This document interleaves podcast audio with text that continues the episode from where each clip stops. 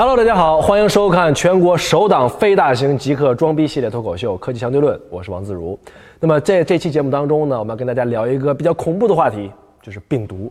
老粉丝可能觉得有点奇怪啊，病毒这东西不就是原始微生物吗？也不是什么高科技，有什么好说的呢？我之前也是这么想的，直到前一阵子我生了一场病，也不是什么大病，就是感冒。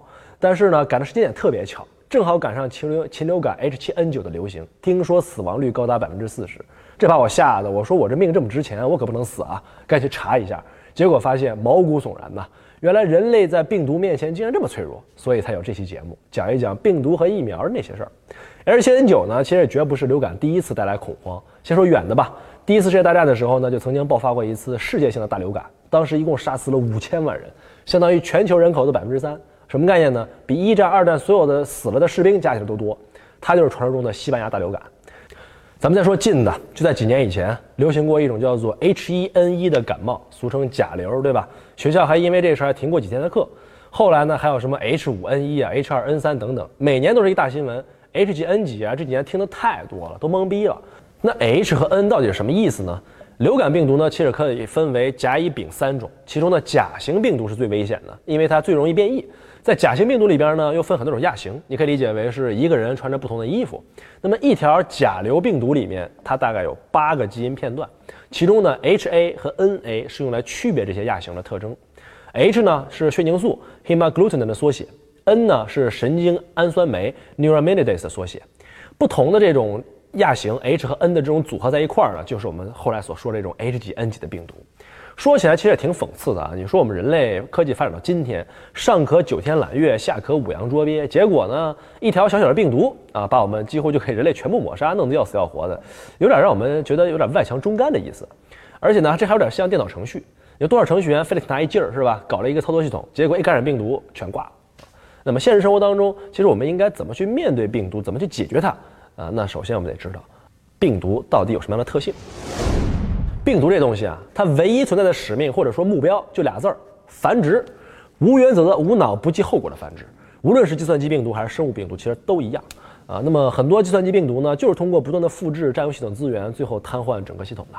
生物病毒呢也是一样，它感染人体之后呢，就在正常的细胞之内呢，不断的自我复制，占用人体正常的这些器官和生存资源，最后使人无法正常的工作，导致器官衰竭，然后死亡。你看很多好莱坞电影啊，老有几个疯子想要毁灭人类，拯救地球。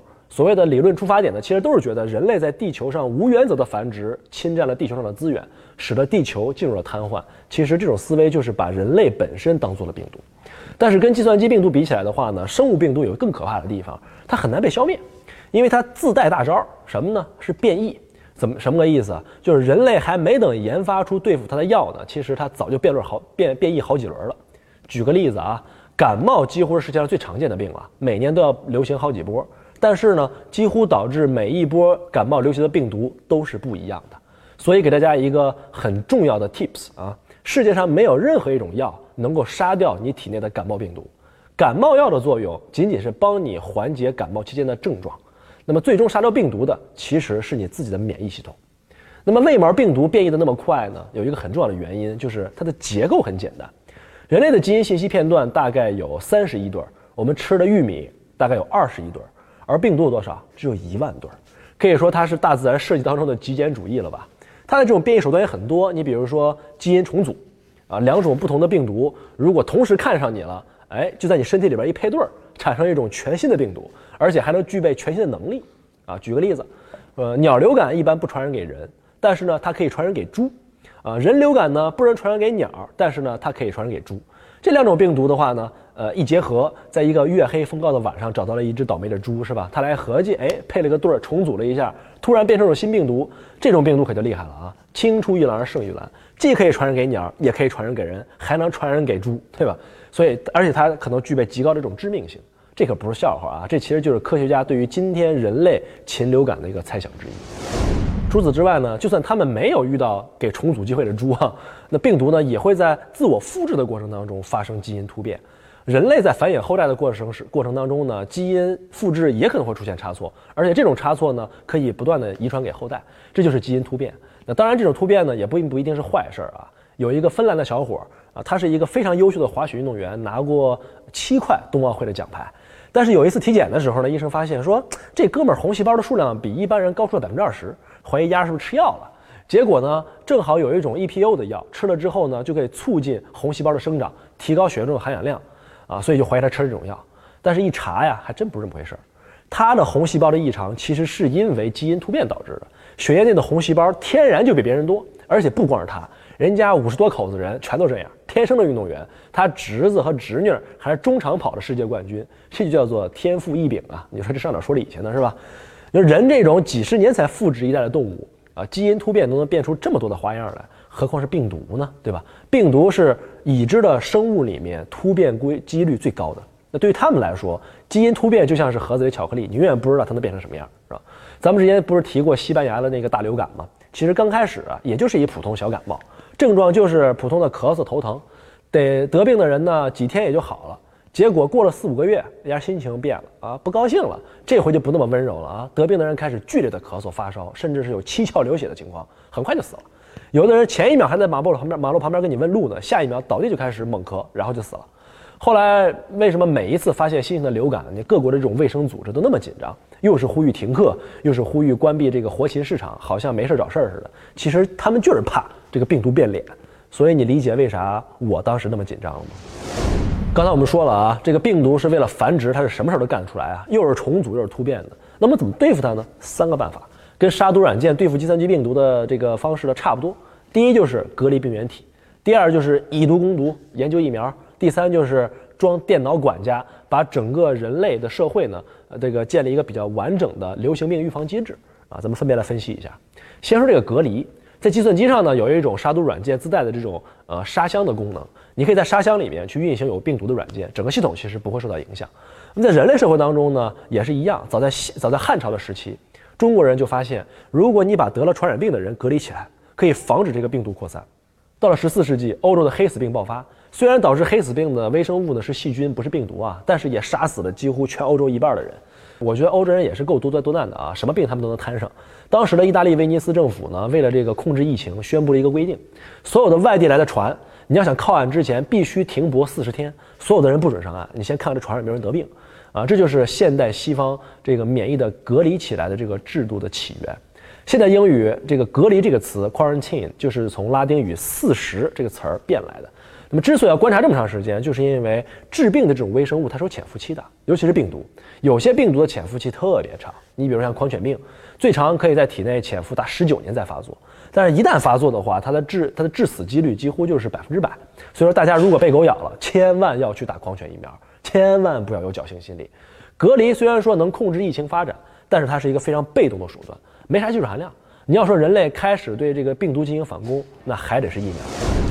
说到疫苗啊，咱们就不得不说，我们编导前几天发现了一个非常奇怪的公众号，叫做“关注疫苗安全”，里边发表了一个论调，叫做“免疫针危害健康”。呃，免疫针是人类历史上最可怕的发明，伤天害理，杀伤力难以想象。有良知、有绿色智慧的人都应该这个竭力声讨西医这种旷世暴行。它里边还有很多文章啊，主要是呼吁家长不要带孩子打疫苗。这种论调合不合理呢？我们今天这儿可以很负责的跟大家讲，一派胡言啊！因为疫苗啊，仍然是当今人类对付病毒最有效的手段，没有之一。它之所以所这个所谓的毒疫苗到底存在不存在呢？当然了，也是存在。因为疫苗它们本身就是毒啊，它的作用的原理就是以毒攻毒，啊，有些安全高手在对付计算机病毒的时候会采用一种以毒攻毒的方法，就是如果感染了 A 病毒，他就写一个 B 病毒，那么 B 病毒就专门来对付 A 病毒的，啊，让它没有办法运行，不就是起到了一个杀毒的作用吗？疫苗的原理其实差不多。我们前面说了，感冒呢你是不能这个靠感冒药治愈的，而真正杀死的应该是我们的这个免疫系统，人体内自带的一套非常精密的杀毒软件就是我们的免疫系统。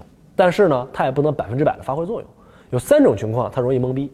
第一就是这个病毒跟免疫系统正面硬壳，对吧？我们我们我的目的就是要杀掉你的免疫系统。你比如像艾滋病，它的全称就叫做获得性免疫系统缺陷综合症，叫做 Acquired Immune Deficiency Syndrome，简称叫做 AIDS。第二种情况呢，叫做天下功夫唯快不破，一下子就快速侵入人体，快速复制免疫系统，你还没能反应过来，那人就死了。比如说咱们前面提到这个西班牙的大流感。第三个呢，就是这个病毒呢非常低调，隐藏的特别好。免疫系统呢还没识别出来啊，病毒就一直悄悄悄悄的复制，等它它侵占了这种重要器官，你比如你的大脑，免疫系统才发现它，但是这个时候为时已晚了。就比如说这个狂犬病，但是免疫系统有个好处，就是它非常记仇。如果说它曾经见过这种病毒，侥幸没挂，对吧？下一次见到这种病毒的时候，它就会迅速反应，不等病毒繁衍壮大，就直接把它干掉。疫苗利用的就是免疫系统的这种记仇的特点，它把少量或者低活性的病毒注入到人体里面，让它跟你的这种免疫系统呢先认识认识，然后以后真的有病毒找上门来的时候，免疫系统心里就有数了，啊，轻松就把它出招灭掉了。那我们人类是怎么发现的这个道理呢？这得感谢一个英国医生，叫秦娜啊。你看这欧洲人被折腾怕了吧，自己想办法了。当时人类的头号杀手呢是天花啊，凡是感染上天花病毒的人呢，全身都长满了水痘，几乎是必死无疑。就算是侥幸没死啊，啊也会留下一身麻子，特别吓人。但是有一种人呢不会感染水痘，那就是挤牛奶的女工，他们会长牛痘，但是也就手上长两水泡啊，死不了人。这事儿呢被秦娜发现以后呢，他干了一个特别疯狂的事儿。他把挤牛奶女工手上那个牛痘的那个脓液抽出来，然后给他自己的儿子打了一针，啊，这已经不是坑爹了，这坑儿子是吧？幸运的是什么呢？打了这一针之后，他发现他儿子真就对天花免疫了。反正这件事后来的结果就是，人类利用牛痘病毒这个这个和天花病毒的这种相似的特性，开发了天花疫苗。后来到了这个一九八零年代啊，五月份的时候，天花病毒因为在地球上找不着宿主了，所以就永远从地球上消失了。疫苗虽然是用毒做的，但是它也不是原汁原味的毒啊，是经过处理的毒。要么是用这个化学的灭活剂让病毒失去活性、失去繁殖力，变成太监，它就不能繁殖了，对吧？那就不能对人体造成危害了。这种呢叫做灭活疫苗。要么是利用它的这种基因突变的能力，让它让它不断的这种繁殖，从它的后代里面挑出病毒性没那么强的那些毒株啊，然后把它做成疫苗，这就叫做减毒活疫苗。那么另外呢，还有一种疫苗也是值得我们在科技相对论里边好好说一说的，叫做也是科技含量比较高的。叫做基因工程疫苗，它用的呢是 DNA 的重组技术，听起来就很高大上哈，直接是把病毒和毒力相关那部分基因给干掉了，就像他把一只狼的这个爪子和牙都给拔了，狼还是狼，但是已经没有杀伤力了啊。最近有一个疫苗呢非常火，就是我们中国终于决定引入这个 HPV 疫苗了，啊，它就是属于这个基因工程疫苗，这个疫苗可厉害啊，它可以预防一种癌症——宫颈癌，全球呢每年有二十多万女性都是因为宫颈癌死的。其中包括很多名人，你比如说梅艳芳。我知道啊，现在这个看视频的大多数的人呢，跟我一样都是男性，没那个器官，呃，可能呢在那偷着乐呢。但是啊，你也别高兴得太早。HPV 病毒是男女都可以传染的，它的全名叫做人类乳头瘤状病毒，就叫 Human Papilloma Virus。你一听就很邪恶是吧？所以无论是男女，只要是有啪啪啪经历的，都有可能会感染 HPV，而且它对男人女人都有害，但是受伤害最大的还是女性。呃，国内没引进的时候呢，很多人都跑去香港接种，所以建议大家呢，如果有条件的话，啊，等 HPV 这疫苗上市了，你带自己女朋友赶紧去接种。那么疫苗有没有可能出现问题呢？我们还是很负责任的告诉大家，也有，主要是两种可能性。第一种呢，就是储存疫苗的条件不过关，很多疫苗呢是必须低温储储储藏的哈。那么如果温度高了，疫苗是不是就有毒了呢？其实也不是，它就会失效啊，起不到本来免疫的作用。但是一般呢是不会变成毒药的。所以你看，比尔盖茨投资了好多钱，发明了一种可以不用电，但是就能低温保存疫苗一个月的那种低温箱。这个东西在非洲可是太关键了，因为他们非洲热也就算了，主要是没有电，对吧？另外一种可能呢，就是你的体质非常特殊，有排异反应，或者本来呢就有一些特殊的疾病啊，所以被注射疫苗之后呢，会产生疫苗的，呃，被被疫苗给反发反向的给诱惑出来。但这种可能性其实非常非常小，呃，可能几千万人、上亿人里边能有一个。那么按照概率来讲的话，有特殊体质的概率是远远小于你不注射疫苗死亡的概率。所以呢，对于注射疫苗，就四个字儿：该打就打。好，我们刚才说的是人类对付病毒的第二种方法，用疫苗，对吧？呃，达到以毒攻毒的效果。如果说你把人类社会啊对应到计算机社会上，那那些研发疫苗的人就是社会社会这个计算机社会里边的安全专家。但是呢，如果要是总是先有病毒，再去研发相对应的手段的话，那也还是太被动了。毕竟呢，它的变异的速度那么快，你要想让整个人类社会免受其灭顶之灾啊，那就必须把人类看成一个整体，建立整个人类社会的这个免疫系统。现在这个科技的进步呢，还是有了不少好的方法，甚至可以在一些病毒引发全球性流行之前就发现它，并且把它遏制住，甚至是预测病毒的进化。美国的这个国防部高级研究计划局 DARPA 啊，又是他，是吧？咱们这一季光讲他了，就是我们之前说那个黑科技研究所，这回他又想搞个大事儿。DARPA 宣布呢，他们正在研究一个叫做预言的项目啊，要结合这个生物技术啊和人工智能和大数据，成功的预测任何病毒的自然进化。哦，这个事儿现在听起来还是比较科幻的啊，很厉害，可能还需要几十年的时间才能研究出来。但是，呃，我们现在也不是没什么事儿干，我们现在完全可能做到的就是利用越来越普及的移动设备以及互联网和大数据，来建立一个全球性的这种流行病的防控体系。谷歌呢有一个研究小组啊，他们通过这个抓取搜索当中和流感相关的关键词，来研究这个搜索者所在的地域信息啊，开发了一套这个预测流感趋势的一个系统。据说比美国这个疾病控制中心的这个流感统计还要准确，这样当当地这个卫生机构呢就有时间去订购合适药物，提前来预防这个病的进一步的发展。哎，你说这些世界级的公司和机构啊，尤其是美国人干这些事儿，不得不让人肃然起敬。随便一个小组干的东西都这么改变世界，是吧？当然呢，我们光研究已知的流行病还不够，我们还是希望能够发现新的疫情线索。那有没有什么办法呢？有啊，办法就是通过社交网络上的。啊，这个这个通过舆论和网络中出现的一些关键词来去发现和预测，那这事儿呢也很好理解，翻翻朋友圈就知道了。谁生病不想晒个晒个打针呢，晒个药什么的，是吧？如果说在同一个地区吐槽自己生病的人特别多，那可能就有问题了。我们想起一个呃一个著名的这个传染病的研究者啊，叫做内森沃尔夫，是 Global Viral 的创始人。他在一本书里边呢提到了一个概念，就叫做疫情聚合图。是一张包含很多关键信息的一个地图，你可以看到可能的这种感染微生物的人，他们所在的地理位置、关注的爱好、平时喜欢的活动的地方、经常联系的人等等等等。而且呢，上面的信息都是实时更新的。如果真有这么一张图的话，虽然对于隐私是有伤害的啊，但是对于预测这个流行病的意义还是非常非常重大的。我们相信，通过现在这种大数据的技术支持，在不远的未来就可以做到这一点。通过隔离监测、接种疫苗、建立全球性的这种呃疫情体系这三个手段呢，呃，所以在这个病毒的围攻之下，我们现在还能在这坐在这儿跟大家吹牛逼啊，这是一个幸运。但是看了这么多的资料呢，我还是明显感觉到我们作为一个优等生物的无力感。虽然说今天我们一直说病毒有多可怕，啊人类要怎么对抗病毒，但是如果站在宏观的角度上来看的话，就像计算机病毒一样啊，它客观上还是促进了整个安全行业的发展，让计算机系统呢变得更安全。生物病毒对于人类的这个历史上来说呢，客观上也起到了很多关键和积极的作用，甚至可以说，人类的历史很多时候就是一个深受病毒影响的历史。没有病毒呢，就没有我们今天。第一个例子啊，可能有点见仁见智的意思，但是确实能说明病毒对人类文明的发展影响。四百多年以前，有不到六百个西班牙人啊，一夜之间征服了数以百万计的阿兹特克帝国，把西班牙文化强行的带到了广阔的这个墨西哥大地上。当时的西班牙人虽然说有枪，但是呢，都非常的原始。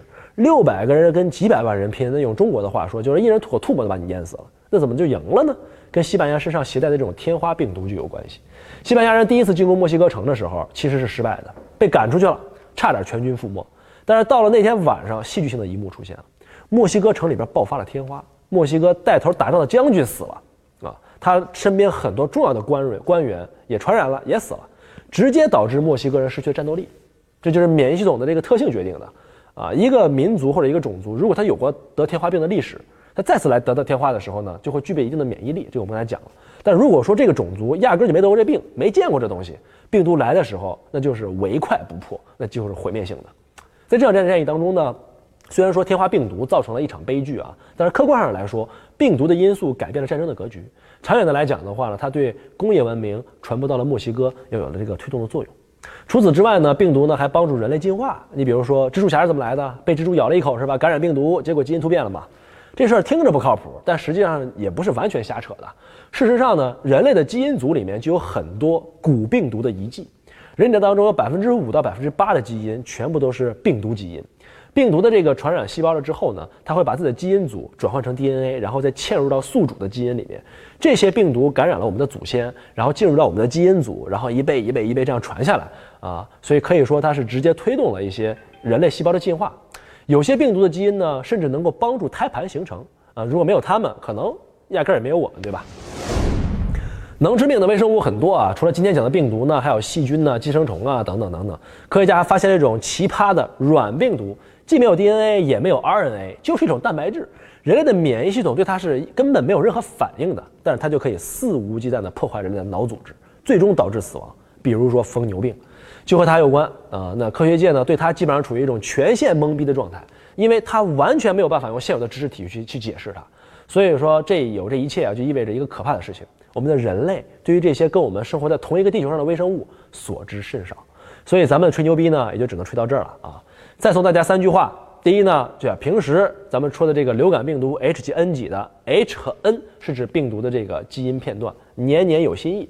第二呢，这个疫苗是当今人类科技条件下对对抗微生物疾病最好的办法，没有之一。所以别听那些假中医忽悠你啊，该打就打。第三呢，防毒还得靠科技，在可见的未来呢，依靠互联网和大数据建立起社会的这种防疫体系，对抗病毒更靠谱。好了，今天节目就到这儿了。如果你想看我们之前的节目呢，可以登录我们的官网 zero.com，搜索“科技相对论”。呃，想收到最新的节目推送的话呢，可以关注我们的官方微博和微信订阅号。那我个人的微博呢，在这儿，在屏幕下边啊。如果你有想法跟我们去探讨的话呢，可以关注我们的这个 zero 科技相对论的微信公众号，发消息给我们，每一条留言我们都会看哦。好了，我们下次再见，peace。